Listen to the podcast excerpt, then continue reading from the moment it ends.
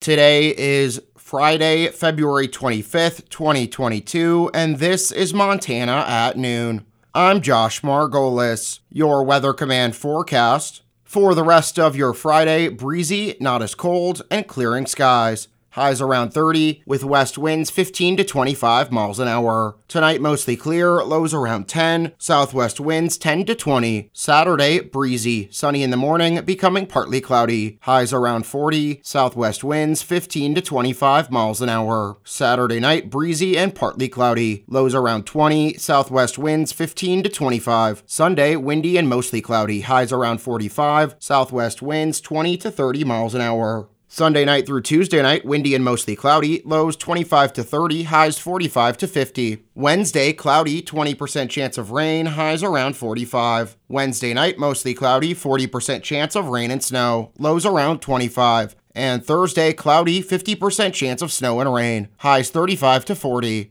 Work is ongoing to create a family support group in Havre to help parents of children with conditions such as neurodivergencies. Amanda Christofferson is a family support specialist and says this will be beneficial in providing a much needed service to the Highline. I've seen that there's a lack in our community for the needed support and resources for parents of children with um, neurodivergencies similar to like autism, ADHD, kiddos who have um, exposure in utero. Christofferson says that this will provide a safe outlet for parents to share their experiences we don't want to feel alone. We want to be able to talk to people about what we're going through in our home as well as learn from other parents um, on something as simple as how to cook on a busy night when you have three sports going on, or something as hard as it can be when you have a child going through a major mental health crisis. Those looking to join the support group can contact Christofferson by email at a Christofferson at benchmarkhs.com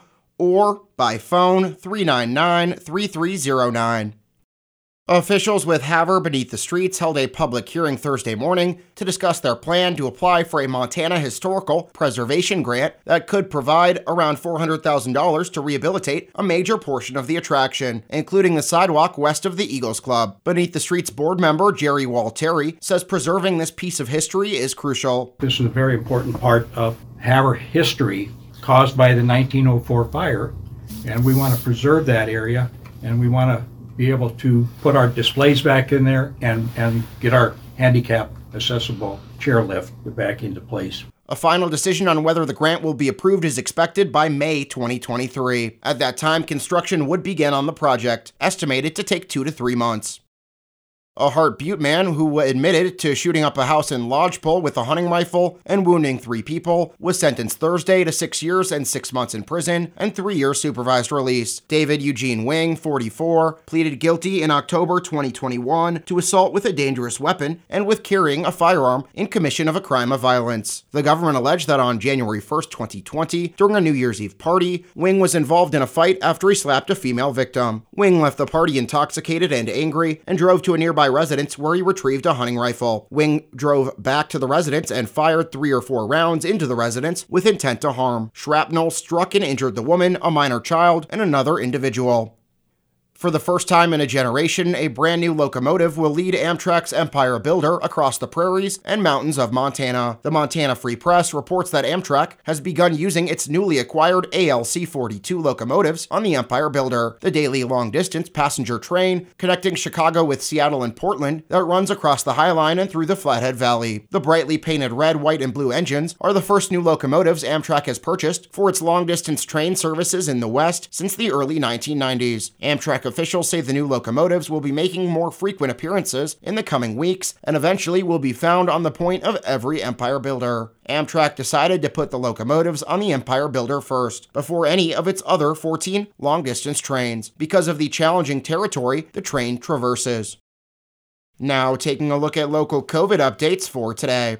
We'll start off with Hill County. Yesterday, they reported seven new COVID cases and 14 recoveries. Total case count for Hill County 4,772, 52 active, 2 hospitalized, 72 deaths, 4,648 recoveries. In Blaine County yesterday, they reported seven new COVID cases and 10 recoveries and one hospitalization discharge. Total case count for Blaine County 2,345, 76 active, 2 hospitalized, 2,237 recoveries, 32 deaths. We did not receive any other local COVID updates as of late, so I'll move on to state news. And we've yet to receive the statewide COVID update for today, so we'll move on to other state news. The Gallatin County Sheriff's Office has identified the man who was killed in a snowmobile accident on Wednesday near West Yellowstone. 65 year old Frank James Crow of Alabama died after a snowmobile left the trail and struck a tree on the Little Snowy Trail. The investigation is still ongoing and cause of death is pending. Crow had become separated from his wife, who he was riding with, and had not been seen for approximately 60 minutes. Crow was later discovered just off the trail by Gallatin County Sheriff Search and Rescue volunteers who were searching for him. A coroner for the Gallatin County Sheriff's Office is handling the investigation into the death.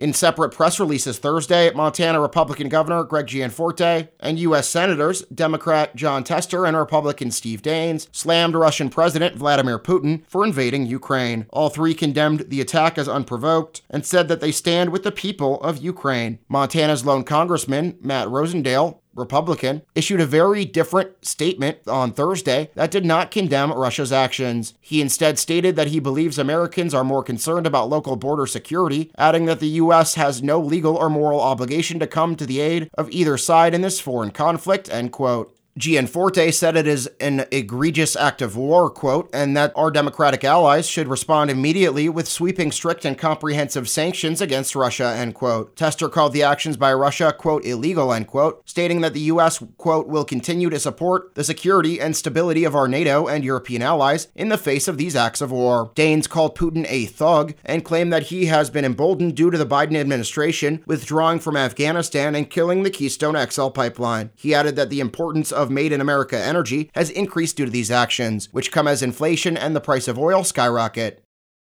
The owner of a former whiskey distillery in Bozeman admitted in U.S. District Court Wednesday to defrauding a bank that had loaned him money for the business. Brian Lee Schultz, 46 of Las Vegas, Nevada, pleaded guilty to bank fraud and faces a maximum 30 years in prison, a $1 million fine, and five years supervised release. Sentencing is set for June 16th. Schultz was released pending further proceedings. The government alleged that Schultz started a Roughstock distillery and that it was open between April 2008 and June 2016. To operate the business, Schultz obtained two loans from Big Sky Western Bank, with the first loan for $213,000 and the second loan for $90,000. Under the loan terms, Schultz granted the bank a security interest in all collateral of Roughstock Distillery, including proceeds from the sale of inventory. The bank used the inventory as security so it would not lose money if Schultz defaulted on the loans. The government further alleged that in October 2016, Schultz received a $100,000 payment for the sale of whiskey stills and defrauded the bank by not informing it of the sale or omitting payment of the proceeds to the bank as required. Assistant U.S. Attorney Ryan G. Weldon prosecuted the case, and it was investigated by the FBI. And now, taking a look at wheat prices for today. Daily prices per bushel. We'll start off with Hill County, where winter wheat is $8.58, spring wheat $9.42. Blaine County, winter wheat 8.48, spring wheat 9.37. Liberty County, winter wheat 863, spring wheat 942. Chouteau County, winter wheat 858, spring wheat 942. And Phillips County, winter wheat 843, spring wheat 932. And now taking a look at funeral notices for today. Thomas Healy, 73, passed away Saturday, February 19th after a long battle with Parkinson's. Memorial services will be held at St. Jude Thaddeus Catholic Church, 11 a.m., Tuesday, March 1st. Memorial donations in Tom's name may be made to Northern Montana Care Center, P.O. Box 1231, Havre, or Snowdance Ski Association, P.O. Box 1121, Havre, or the Dawson County High School Band Department. That's 900 North Merrill Avenue, Glendive, Montana, 59330. Attention, Angie. Thomas Tom Leslie Robinson, 74, passed away in his home February 18th. His celebration of life is set for today at the Havre Eagles Club from 2 to 4 p.m. And that's going to do it for this Friday edition of Montana at Noon. I'm Josh Margolis. Thanks for listening, and remember, seven days a week, we are your source for news and information. KOJM, KPQX, and HighlineToday.com. Have a great rest of your Friday and a great weekend. Stay safe out on the roads, and please continue to do your part to help flatten the curve.